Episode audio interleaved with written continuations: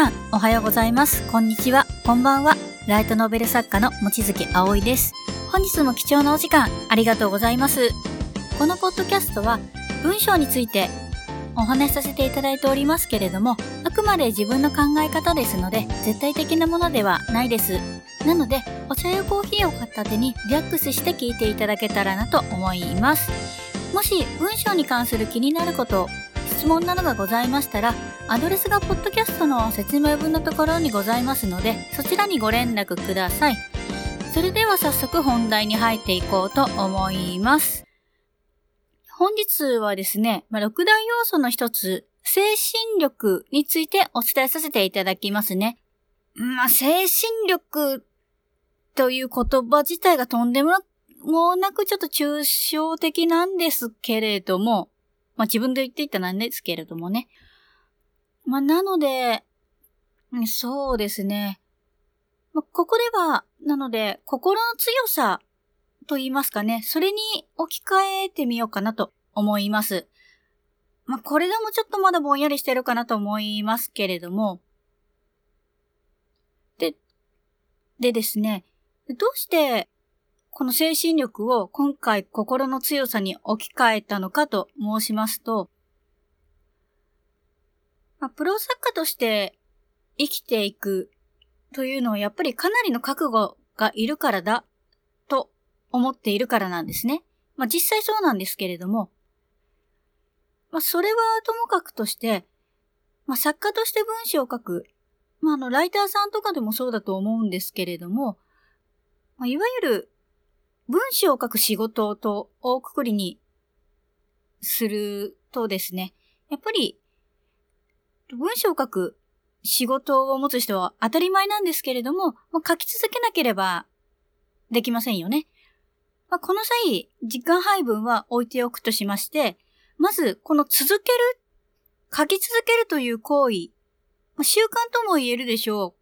この行動をするには、本当何が必要だと思われますかね？何か突然何言ってんだと思われるかもしれないんですけれども、これは別に文章を書くということでなくても、続けるということをまあ、継続ですね。継続するというすべての事柄に必要だと思います。それには何が必要でしょうか？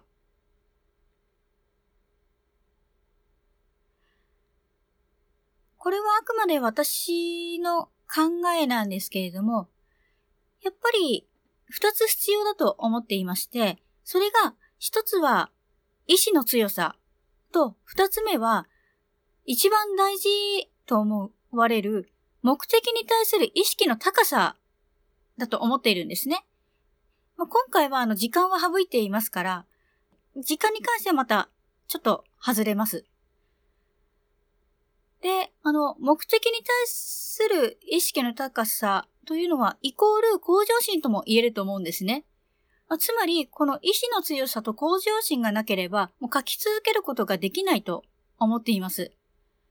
これが私の考える精神力の一つ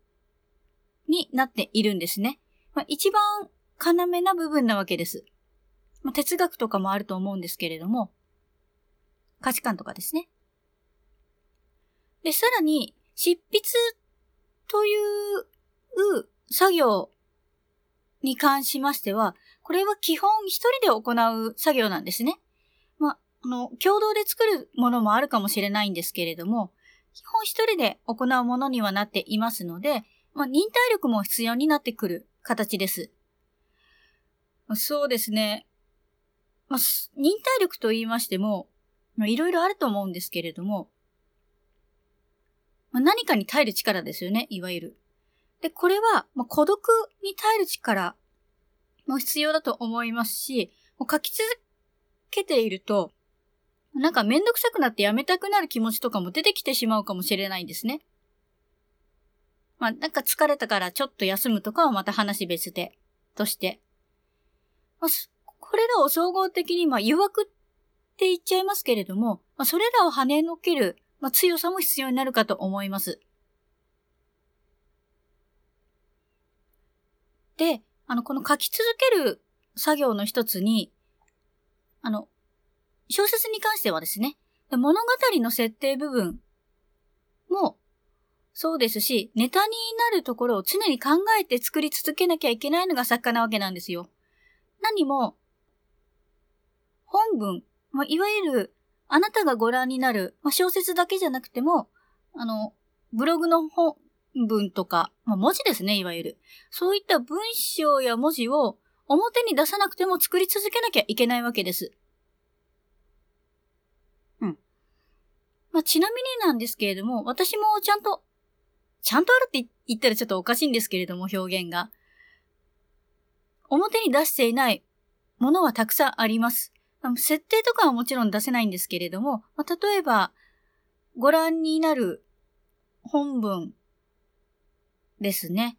まあ、色、種類いろいろありますけれどもま、小説に関して言います最低10万文字以上のストックは常に確保しているんですね。で、この10万文字はどれぐらいかと申しますと、あの、文庫本1冊分ぐらいですね、大体。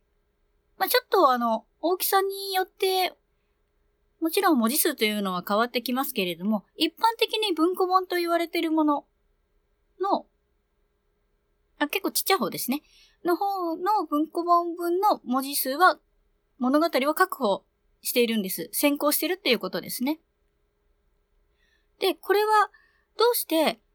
こう先行しているかというと、何があっても更新を途切れさせないようにしたいからなんですよ。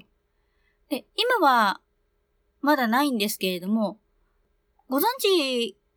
だとは思うんですけれども、あの、文章を書いていると、突然、まあ、スランプの時期というのが訪れる時があるそうなんですね。私はまだなったことないんですけれども、もしそういう、いざ書けなくなってしまった際に、もうちゃんと休めるように、まあ、時間が取れるようにしておきたいわけなんですね。人生何が起こるかわからないっていう形ですので、いろいろとありますから、やっぱり生半可な覚悟ではやってはいけない職業だと思うんですね。やってはいけないってあの否定的な意味ではなくて、もうこんなのやってられるかっていう意味のやっていけないという意味です。あ、作家がですね。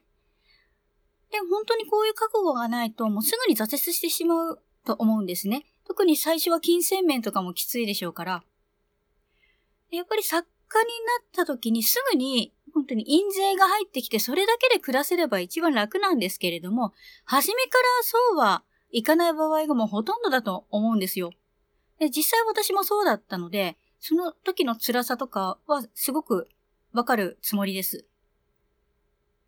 おお金がないと、やっぱり生きていけないのが今の世の中ですからね。で、そして、まあ、作家という職業でもあるせいかもしれないんですけれども、何より物語を作るのが私すごく好きなんですよ。あの、個人的なことでちょっと申し訳ないんですけれども、その物語をもう命つく、尽きるまで、もう死ぬ直前まで物語を作り続けたいという欲求が実は常日頃からあるもんですから、そのための鍛錬も欠かさないわけなんですね。鍛錬って言いましても別に、あの、筋力をうんぬんとかではなくて、あの、筋肉ではなくて頭の筋肉の方ですね。で、作家って別に文章を書くだけが仕事だとは思っていないんですよ。やっぱり、文章その文章を書き続ける、物語を書き続ける、作り続けるためには、やっぱり様々な経験や知識、そして価値観が合わさって、ようやく書けるものだと思っているんですね。だからあの、よく言うじゃないですか。人間が、まあ何歳までかはわからないですけれども、人間って小説一冊が書ける人生を歩むというのはよくあなたもお聞きになると思います。やっぱその人その人の物語があるというわけなんですね。やっぱりそれをいろいろと経験するというのは必要だと、作家には必要かなと思っています。で、こで、文章に関して考えてみると、精神力と掛け合わせてですね。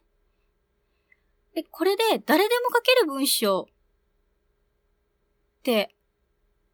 いろいろな経験や価値観が、あの、総合されて書かれる文章ということは、もうそれだけでも個性的な文章であるわけなんですよ、本来は。でもそれが個性的でないということは、まあ、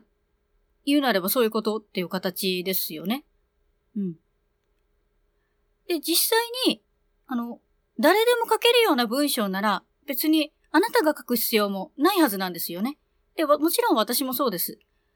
それって誰でも書けるよねって言われても終わりなわけなんですよ。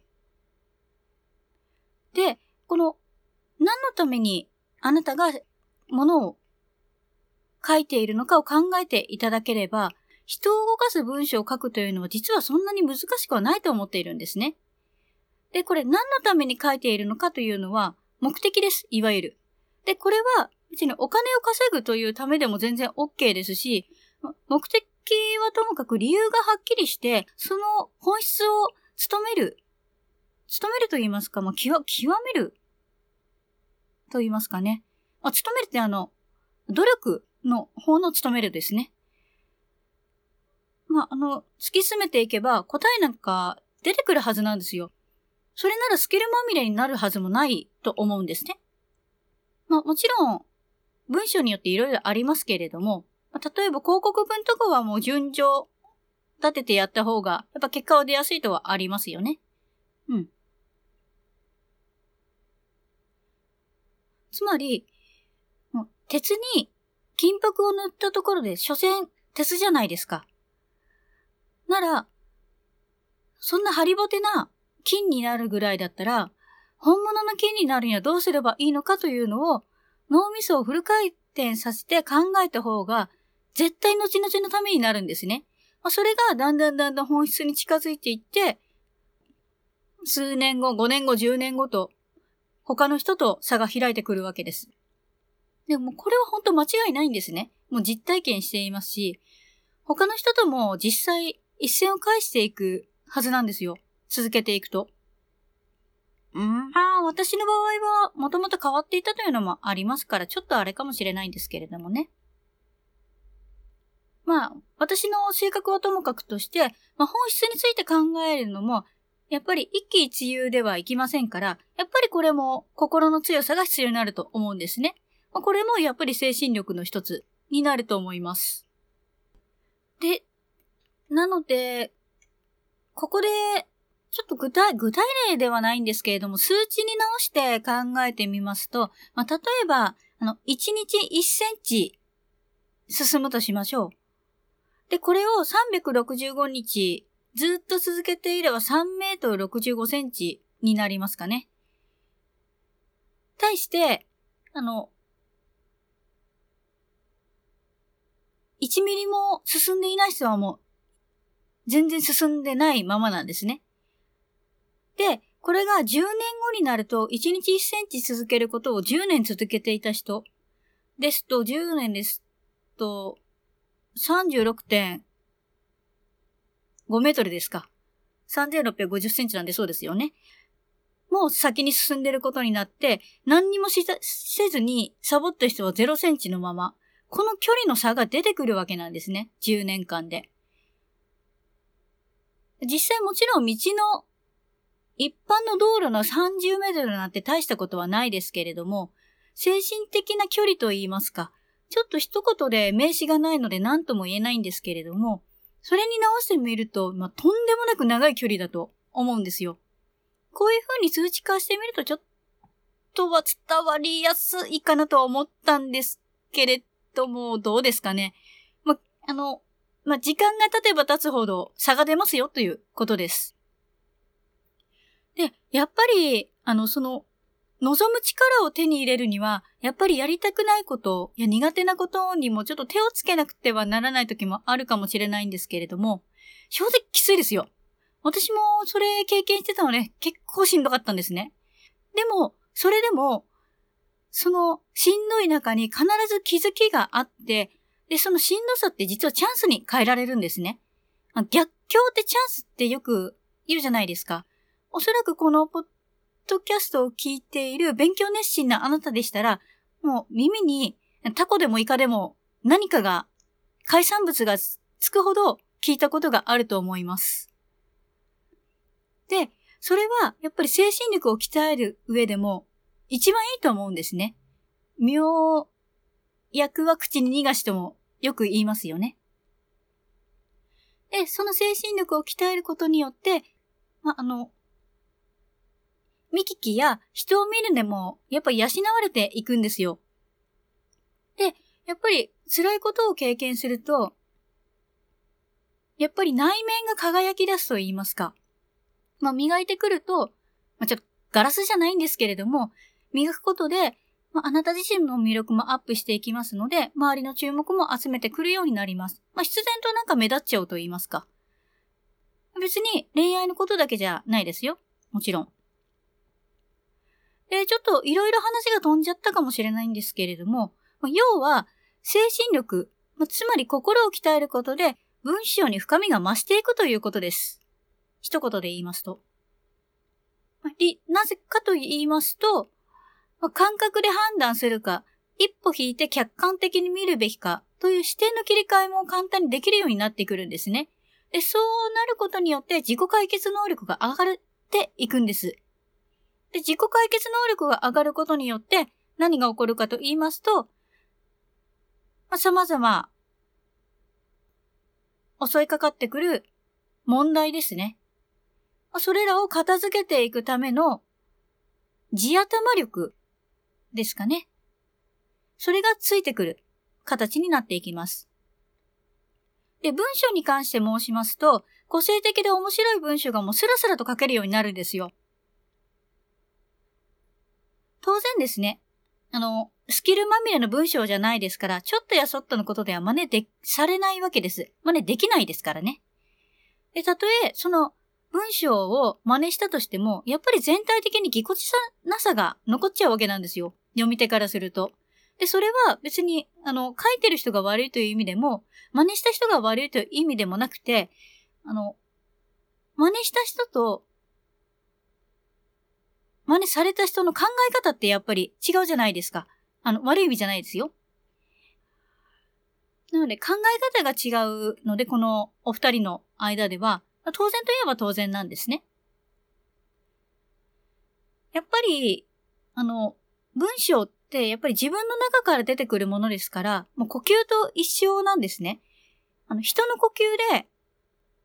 人の呼吸に振動、振動数と言いますか、あ、心拍数ですか？に合わせて、